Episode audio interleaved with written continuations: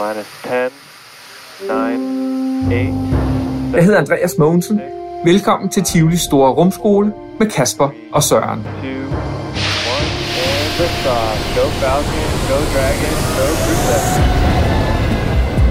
I podcasten kan du lære alt om rumfart og rumforskning, og du kan få mulighed for at stille mig spørgsmål live fra jorden, mens jeg er på rumstationen.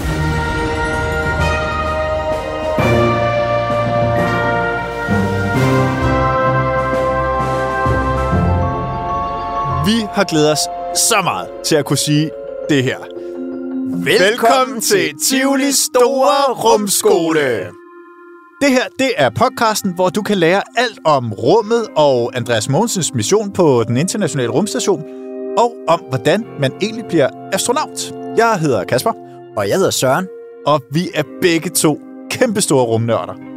Og så bare lige sådan et mega vigtigt tip. Lige nu, der skal du tage din yndlingsfinger, og så skal du trykke på følg, abonner, subscribe, eller hvad det nu lige hedder i den podcast-app, hvor du lytter. Og så får du nemlig besked, når der kommer nye episoder af Tivolis store rumskole. Og vi er ikke alene, fordi her på bordet i studiet, der har vi en ganske særlig bamse. Det her, det er jo Rasmus Klump. Ja, han er jo faktisk med op på rumstationen, for Andreas Mogensen, han har alle mulige seje ting med derop, som er hans ligesom, egne ting, han har taget med.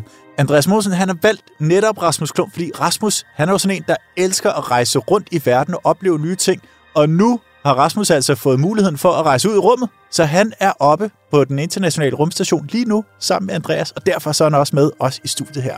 Og han var også med i Det Gyldne Tårn, da vi testede, om man egentlig kan se, at jorden er rundt, hvis man kommer højt nok op i en Tivoli forlystelse. Ligesom man kan se det fra rummet. Og det var ret sjovt. Rasmus, er du okay? Wow!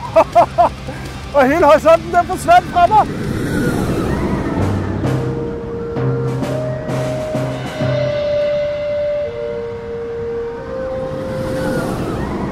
Du kan høre, og så kan du faktisk også se hele forsøget senere. Og du kan også få svar på, om man kan se andre planeter fra rumstationen, og om der er årstider på rumstationen. Det er altså i vores rumbrevkasse lidt senere. Og så kan du også høre, hvordan du får muligheden for at tale med Andreas Mogensen og stille ham spørgsmål fra Tivoli, hvor vi er live igennem til Den Internationale Rumstation. Det er jo altså helt vildt, vil jeg sige. Jeg prøver at tænke på, hvor skørt der, Kasper. Vi kommer til at kunne snakke med Andreas Mogensen, mens han flyver rundt om jorden i en rumstation. Og ja. Han flyver med 28.000 km i timen, og vi kan stadigvæk snakke med ham og stille ham spørgsmål, og han kan svare os. Altså, det er så vildt, så jeg nærmest ikke fatter det endnu, at det skal ske. Men det skal ske, og hvis du er heldig og har stillet nogle rigtig gode spørgsmål, så kan det være, at det er dig, der får lov til at stille netop dit spørgsmål til Andreas Mogensen. Ja, det er en mulighed i hvert fald.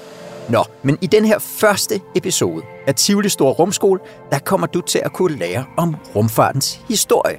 For det er jo altså på grund af alle de vilde raketopfindelser, der faktisk er blevet gjort siden 500 år før vores tidsregning, at Andreas Mogensen, han var i stand til at blive sendt sikkert ud i rummet og op til Den Internationale Rumstation.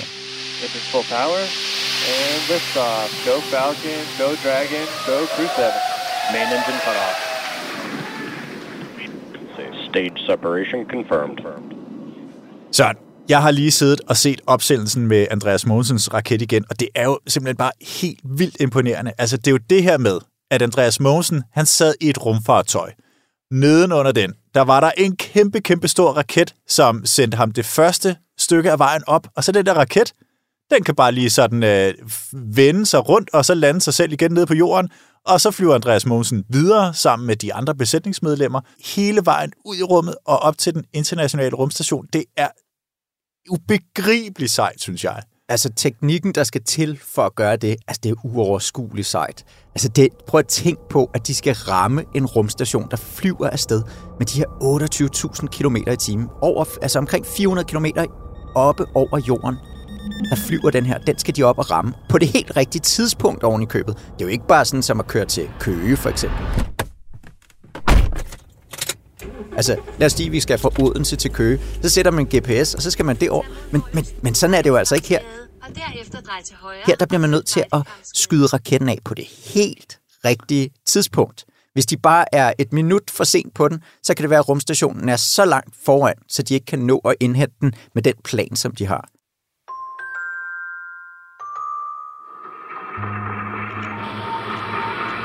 Hey, booster, I see three green ones. We got three readies. Yes, sir. Good tank pressure and three news ready. For one of the most spectacularly successful space exploration programs yet accomplished. There you go. You doing okay? Looking good, flying. GNC. Good flying. Route. We'll go. Booster, go. Raketter, de er bare mega seje. Og hvordan de sådan er blevet opfundet stille og roligt op igennem historien, det synes jeg faktisk også er en rigtig god historie. Men før vi går på historien, så skal man forstå en ting om raketter. Og det er, at de er sådan, man kunne kalde dem skubbemaskiner. For det er sådan, at når man skal bevæge sig fremad ude i rummet, så er der jo ikke rigtig noget ligesom at sætte af på. Ligesom når man går på jorden, så sætter man jo hele tiden af på jorden for at bevæge sig fremad. Så man bliver nødt til at skubbe sig frem ved at kaste noget bagud. Så det vil sige, at det her raketbrændstof, det kommer ind i billedet, fordi det brænder de af, og så kaster de ligesom sådan noget gas, altså raketten kaster noget gas bagud, ikke? Altså flammerne, man ser, det er jo i virkeligheden bare sådan mega, mega varm gas med mega meget fart på, som der kommer ud bagud.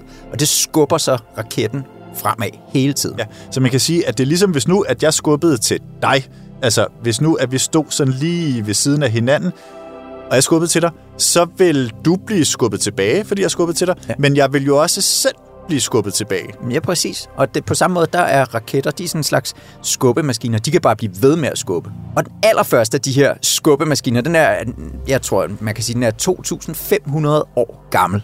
Og der var der en græker, han hed Arkytas. Og han opfandt altså den her første skubbemaskine. Den lignede altså ikke en raket, som vi kender dem i dag. For det var, man tror, at ud fra de beskrivelser, der er det, at det var sådan en trædue, som han fik til at skubbe sig fremad, ved at han fyldte den op med damp, og så sprang den ligesom ud af sådan en prop, og så blev den skudt afsted på en line, og så kunne folk se duen flyve i luften. Og det var altså sådan helt fantastisk, at man kunne det dengang. Men vi springer lidt i historien, og vi tager et meget, meget stort hop. Vi skal helt op til år 1232. Så det må være sådan 1.600 år-agtigt, du hopper frem i tiden nu. Ja, og det er jo ikke, fordi der ikke er sket noget, men det er bare de sjoveste eksempler, vi tager nu her. Når vi kommer helt derfrem til år 1232, så ser vi nogle af de første historiske sådan raketter, som har lignet de raketter, vi har i dag. Og sjovt nok, altså måske ikke så sjovt i virkeligheden, men så havde det noget med krig at gøre. Og det bliver altså lidt et tema. Der sker tit en enorm teknologiudvikling, når der er krig. Fordi når der er krig, så er folk desperate og i nød. Og det er i nødens stund, at man er tvunget til at lave de store opfindelser. Ikke? Søren, vidste du, at man for eksempel opfandt mikrobølgeovnen under 2. verdenskrig? Fordi man forsøgte at lave en radar. Jamen, den er god nok. Den hedder en magnetron, og den lyder måske som noget fra en science fiction film. Men den er altså god nok. En vigtig del til en mikrobølgeovn, den blev simpelthen opfundet under 2. verdenskrig. Men tilbage til år 1232, altså stadig langt tilbage. Dengang, der var der nogle kinesere og et andet folkeslag, der hed mongolerne, der var i krig med hinanden. Og mongolerne, de havde invaderet noget af Kina. Og der brugte kineserne faktisk en masse raketter til at afvise sådan et mongolsk angreb. Så de brugte dem sådan i krig. Og de gjorde dem mere eller mindre bare sådan vildt bange, fordi raketterne, de var ikke sådan nogle missiler, som man ser i krig i dag. De var sådan mest for syns skyld, men altså, de virkede i hvert fald. Det var sådan en kæmpe ildmur, som de fik skubbet mongolerne tilbage med. Jeg gætter det på, at det sikkert har været sådan en blæreskamme ting med de her raketter. Altså, se hvad jeg kan. Jeg har sådan en helt vild raket, og jeg kan lave ild, og I ved måske ikke engang rigtigt, hvad det er, så derfor bliver jeg super bange for dem, og så løber jeg væk, og så har jeg vundet krigen. Men omkring så år 1600, der blev de her raketter nærmest ikke rigtig brugt i krig mere. I stedet for, så blev de brugt som fyrværkeri. Det kender man jo godt i dag. Og så var der så en pause på næsten 200 år, og så var der lidt mere krig, og så videre, og så videre, og sådan fortsatte lidt. Men det, der er det vigtige, det er, en dag, der var der en fyr, der hed Robert Goddard. Og vi er nu næsten oppe i vores tid.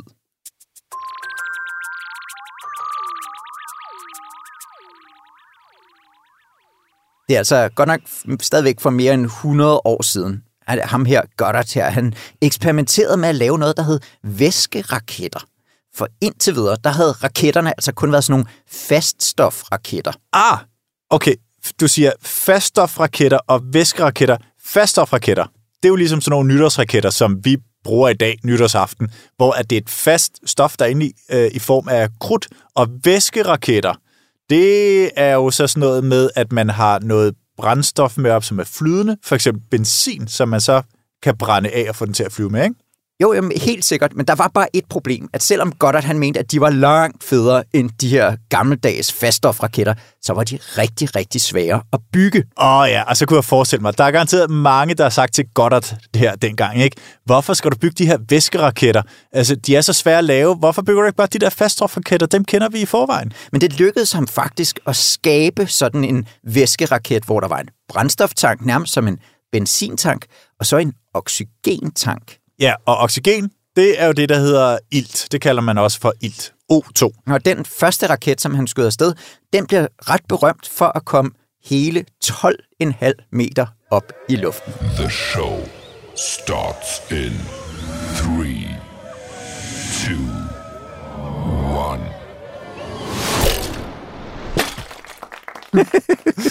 Ikke så imponerende. Men Goddards raket, den var alligevel super vigtig, fordi for det første så viste han, at det kunne lade sig gøre at lave de her væskeraketter, hvilket var mega sejt, fordi det åbnede op for en helt ny vifte af ting, man kunne lave med raketter.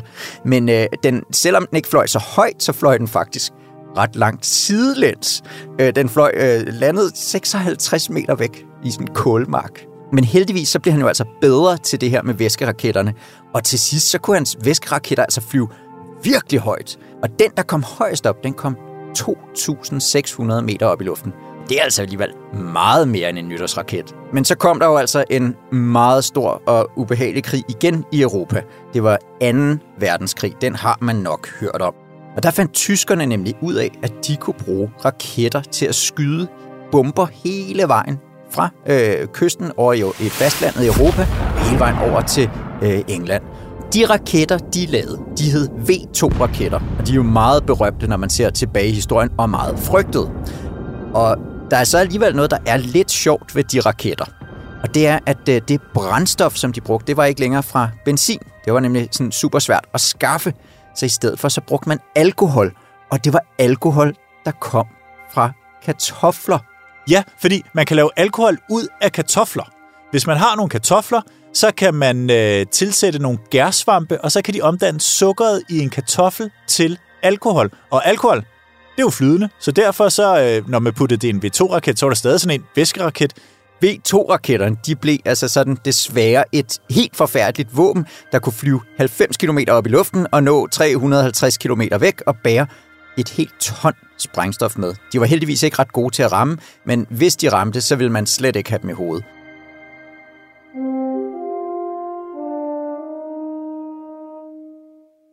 Men efter 2. verdenskrig, som jo så heldigvis ikke gik sådan helt super duper for tyskerne, tak for det, så var andre lande blevet meget interesserede i den her meget spændende teknologi, der kunne ramme fjender på lang afstand. Fordi russerne og amerikanerne, de fik nemlig både nu raketforskere og udstyr med fra Tyskland efter den her krig. Og så efter 2. verdenskrig, der skete der jo faktisk også en anden ting. Og det var, at amerikanerne og russerne, de var ret uenige om, hvordan verdenssamfundet det skulle bygges op igen efter den her alt omspændende krig, der havde raseret verden, ikke? Og så startede der en slags konkurrence, hvor de prøvede at finde ud af, hvem der var bedst og stærkest, altså af amerikanerne og russerne.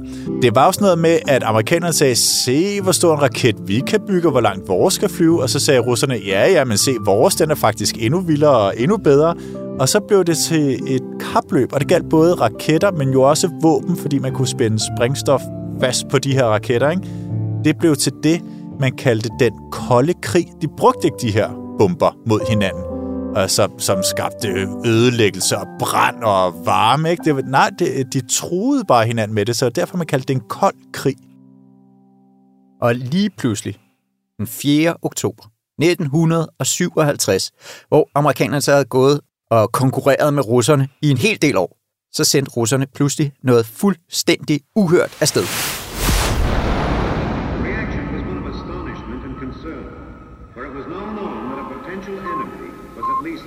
En satellit, der kunne gå i kredsløb om jorden. Men det er jo banebrydende, at russerne har kunnet opfinde den her satellit, som du siger, og den hed jo et Sputnik, fordi den kunne gå i kredsløb om jorden og blive deroppe. Det er jo noget helt andet, der kommer på banen her. Bare en måned senere, så sendte de også en hund op i rummet, altså Laika hed den. Og amerikanerne, de fik super travlt, så ikke ret lang tid efter, en sådan 4-5 måneder efter, så sendte amerikanerne deres helt egen satellit op. Og året efter, at Sputnik blev sendt op, så startede amerikanerne så det, der hedder NASA. Det har du helt sikkert også hørt om, ikke? Jo. Og så starter det, som man kalder for rumkapløbet her, ikke? En meget, meget berømt historisk sådan begivenhed. Ja, for fuld smadret. Og det var altså her, at den amerikanske præsident Kennedy, han sagde, okay, vi kom ikke først op i kredsløb om jorden, og heller ikke med en hund, og heller ikke med et menneske, men vi skal nok sørge for, at vi kommer først op til månen. Og Søren, fik du overhovedet sagt, at russerne, udover at de sendte hunden Laika ud i rummet, de sendte også et menneske ud i rummet før amerikanerne. Det var ham, der hed Yuri Gagarin. Han var den første mand i rummet. Det var altså en russer, og han kunne flyve en hel omgang rundt om jorden ude i rummet. Det viste sig jo så, at amerikanerne de fik sat en mand på månen i 1969.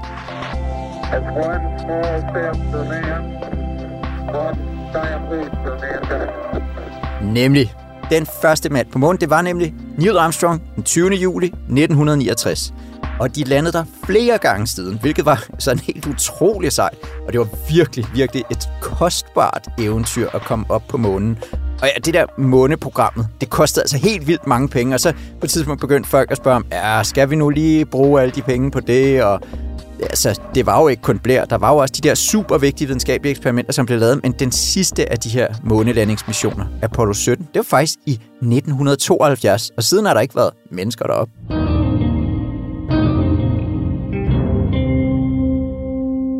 Man begyndte i stedet for at fokusere på at lave ting i kredsløb om jorden, fordi der kunne man også være vægtløs, bare i sådan en lav bane, og det var jo ikke lige så dyrt, som det er at komme hele vejen op til månen. Og så er det så nu, at det sådan bliver endnu mere sejt, for en dag, der blev man faktisk enige med Sovjetunionen, altså russerne, om en ting. Det kunne være pænt sejt, hvis man kunne sætte to rumfartøjer sammen ude i rummet. Altså et, som ligesom kom fra hvert sit land, som sådan en slags fredsmission. Ja, fordi det har jo handlet om krig meget af det her, ikke? Og den kolde krig, det var mellem amerikanerne og russerne, og det er jo fantastisk, at man så kunne blive enige om det her. Det kræver, at man snakker sammen og koordinerer, begynder at samarbejde og i bund og grund at være venner i stedet for fjender. Ja, og så kom der så senere også en sovjetisk rumstation, som hed Mir, og den satte amerikanerne en stor, fed og genbrugelig rumfærge ovenpå. Og senere så blev man så igen enige om, at det kunne være mega fedt at have en meget stor international rumstation, hvor det ikke bare var russerne og amerikanerne, der var med, men alle mulige lande og rumfartsorganisationer, de kunne få lov til at bygge med på den her rumstation.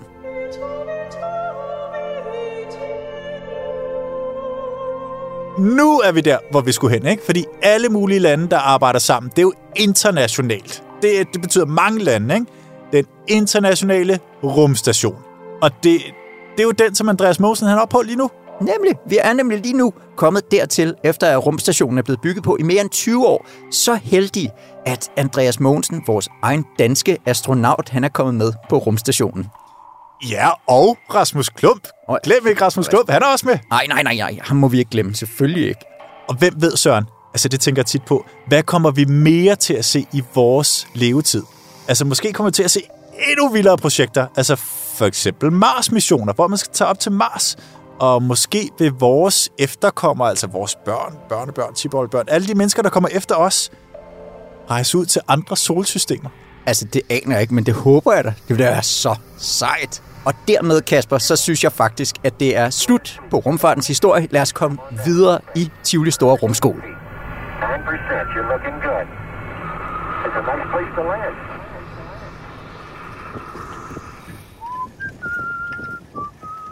Noget af det, som astronauterne igennem historien, og altså nu også Andreas Mogensen, har oplevet, det er at se jorden ude fra rummet.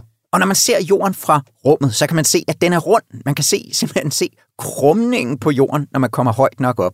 Og så er spørgsmålet så, om man behøver at tage hele vejen ud i rummet for at se det. Hvad hvis nu man, i stedet for at tage helt op i rummet, nøjes med at tage ind i Tivoli, op i Det Gyldne Tårn, fordi der kommer man jo også ret højt op i luften. Kan man så se det samme der, at jorden den er rund? Det har vi selvfølgelig testet. Og hvis du vil have billeder på, så kan du se videoen fra hele forsøget på Tivolis YouTube-kanal. Du skal bare søge på Tivoli TV. Er du klar? Så tager vi Tivoli. Kasper, når man er oppe på rumstationen ude i rummet, så kan man faktisk se, at jorden er en kugle, at den er rund. Ja, det er altid drømt om at kunne se. Men ved du hvad, det er så fedt. I dag der kan du måske komme til at se det. Hvor høj er du? Små 2 meter. Så kan du se sådan 4-5 kilometer. Men hvis du kommer op i Det Gyldne Tårn, der er der 63 meter op. Der burde du kunne se cirka 26 kilometer. Så jo højere du kommer op, jo længere væk kommer horisonten til at være. Så hvis du holder godt øje på din tur deroppe af, så kan du måske se, at der er ting ude i horisonten, som du kan se, når du er højt op, men som du ikke kan se længere ned. Og så har du faktisk set hen over krumningen på jorden. Og du har Rasmus Klump med, Kasper. Han er også med Andreas Mogensen ude på rumstationen. Så han skal selvfølgelig også med dig op i Det Gyldne Tårn. Hold øje med, om der er ting, der opstår i horisonten. Det skal jeg nok gøre. Kan vi ikke bare sende drone med? Lad mig se. Ja, nu kan jeg se ret langt, og jeg er ikke helt oppe. Og jeg skal vist nok kunne se 26 kilometer væk, når jeg er helt oppe, fordi at tårnet er 63 meter højt. Gud ja, nu kan man se meget, meget, meget længere, end man kunne før. Jeg kan se heldet. Kan du se noget spændende?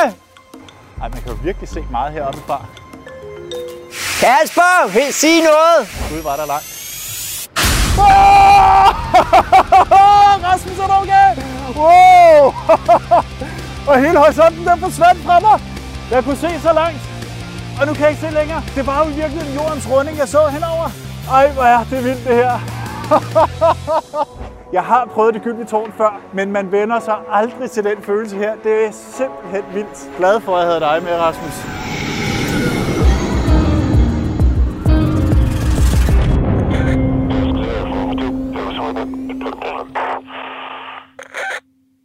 Det lykkedes jo, Søren. Det gjorde det.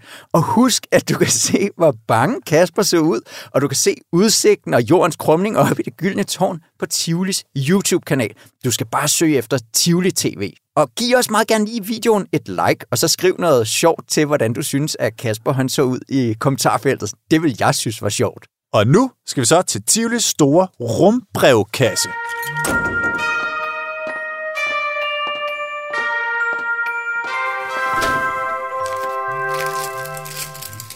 Vi har nemlig samlet en masse spørgsmål sammen fra en masse rumnørder.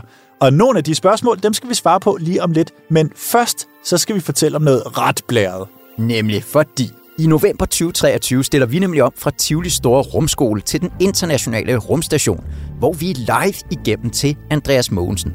Og her kan en håndfuld virkelig heldige børn stille spørgsmål live til Andreas. Så det kunne blive dig, der sidder og lytter lige nu, hvis du er meget heldig. Så har du et spørgsmål til Andreas Mogensen, så skal du sende det spørgsmål i en mail til andreas@rumskolen.dk, altså andreas@rumskolen.dk. Og er det så dig, der bliver udvalgt til at stille det spørgsmål, så får du altså besked senest den 15. november. Men lad os gå ombord i nogle af de spørgsmål, der allerede er kommet, og det første, det kommer faktisk fra en hel skoleklasse. Hej, jeg hedder Isak, og jeg om en dag bliver 8, og jeg går i NT på Kolding Realskole. Jeg har et spørgsmål til Andreas Mogensen. Kan du se andre planeter? Og spørgsmålet, det er meget simpelt. Kan man se andre planeter oppe fra Den Internationale Rumstation? Ja, det er virkelig et godt spørgsmål, fordi når man tænker på rum, så kan man jo godt komme til at tænke lidt ligesom sådan nogle tegnefilm, hvor at hvis man skal flyve fra en planet til en anden, så skal man bare lige vupti herover. Men i virkeligheden er der jo sindssygt langt mellem planeterne. Altså vanvittigt langt. Så planeterne, de ligner faktisk næsten stjerner. Og det er jo også en af grundene til, at man måske faktisk ikke ved, at man også ned fra jorden kan se andre planeter. Det er for eksempel meget nemt at se Mars og Jupiter op på himlen. Altså dem kan man ret tit komme til at se, og særligt hvis man bruger sådan nogle astronomi-apps, hvor man lige kan hjælpe en til at finde, hvor man skal kigge op på himlen, så er de meget nemmere at se. Mars, den er sådan en rødlig stjerne, og Jupiter, den er sådan en kæmpe stor stjerne. Den ser meget større ud end de andre stjerner. Der er også en anden vigtig pointe omkring, hvor klart man kan se stjernerne, og altså også planeterne op på himlen. Og det er jo det der med, at man ved, at det skal jo helst være mørkt, når man skal se op på himlen, ikke? Så derfor så skal man helst ikke være inde i en stor by, fordi der er rigtig meget lys, og lys, det gør, at man kan se det meget dårligere. Så man skal ud på landet, langt væk fra alting, hvor der er bælragende mørkt. Og det kan man jo gøre noget ved. Altså, der kan man bare tage det rigtige sted hen. Men der er en anden ting hernede på jorden, som man ikke kan gøre noget ved. Og det er, at når vi står på jorden og kigger ud i rummet, så kigger vi igennem atmosfæren, altså igennem luften. Og det slører faktisk vores udsyn til stjernerne rigtig, rigtig meget. Og vi kan jo ikke bevæge os et sted hen, hvor der ikke er luft. Men op på den internationale rumstation, der er man jo uden for atmosfæren. Så der er det meget bedre at kigge på stjernehimlen, og herunder altså også at kigge på de der planeter, der også lyser på stjernehimlen. Ja, og det bedste kighul på rumstationen, det er det, der hedder kupolaen, som, hvor at astronauterne de elsker at holde fri, og så ligger de der og daser og kigger ned på jorden. Men man kan faktisk også godt se stjernehimlen derindefra, fordi det er ligesom et vindue, der ligesom stikker en lille smule ud fra rumstationen, så man kan komme til at se hele jordens krumning, for eksempel. Men man kan altså også se noget af stjernehimlen derindefra. Så derfra, der vil man altså godt kunne se planeterne, hvis det er, at de er på himlen lige der, hvor man kigger.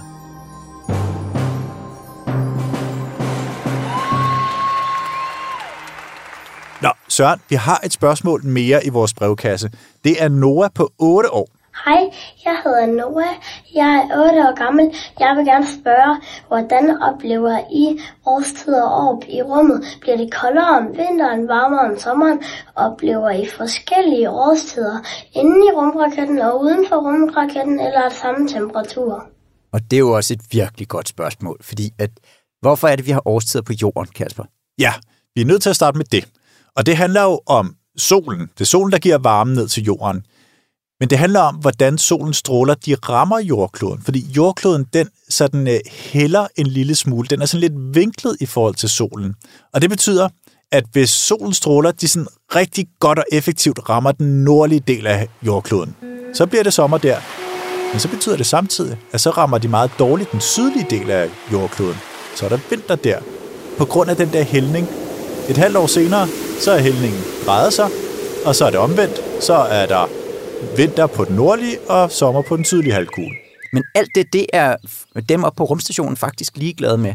Fordi at op på rumstationen, der er der et klimaanlæg, der sørger for at holde faktisk den samme temperatur hele tiden. Så det svarer lidt til at sidde inde i en bil, hvor der er et rigtig godt aircondition-anlæg.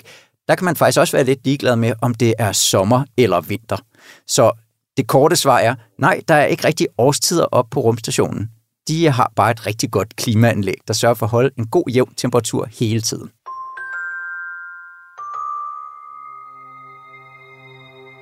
Og det var det sidste spørgsmål, vi kunne nå i den her episode af Tivoli Store Rumskoles brevkasse. Tak for de gode spørgsmål. Og som en ekstra tak, så sender vi også lige sådan en super cool Rasmus Klump-bamse her, og en Hyggen-missionsplakat med Rasmus Klump og Andreas Mogensen til alle, der har fået et spørgsmål med her i Tivoli Store Rumskole.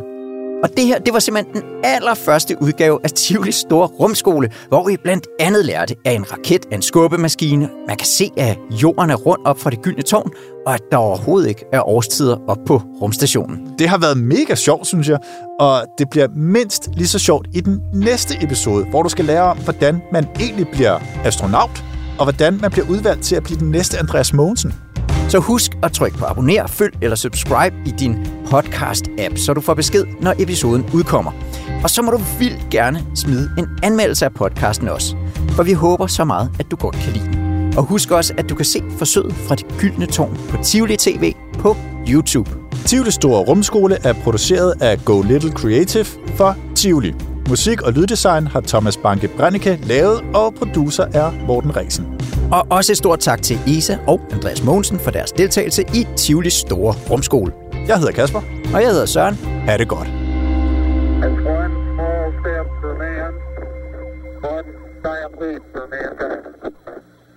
I podcasten er der blevet brugt klip fra ESA og fra NASA.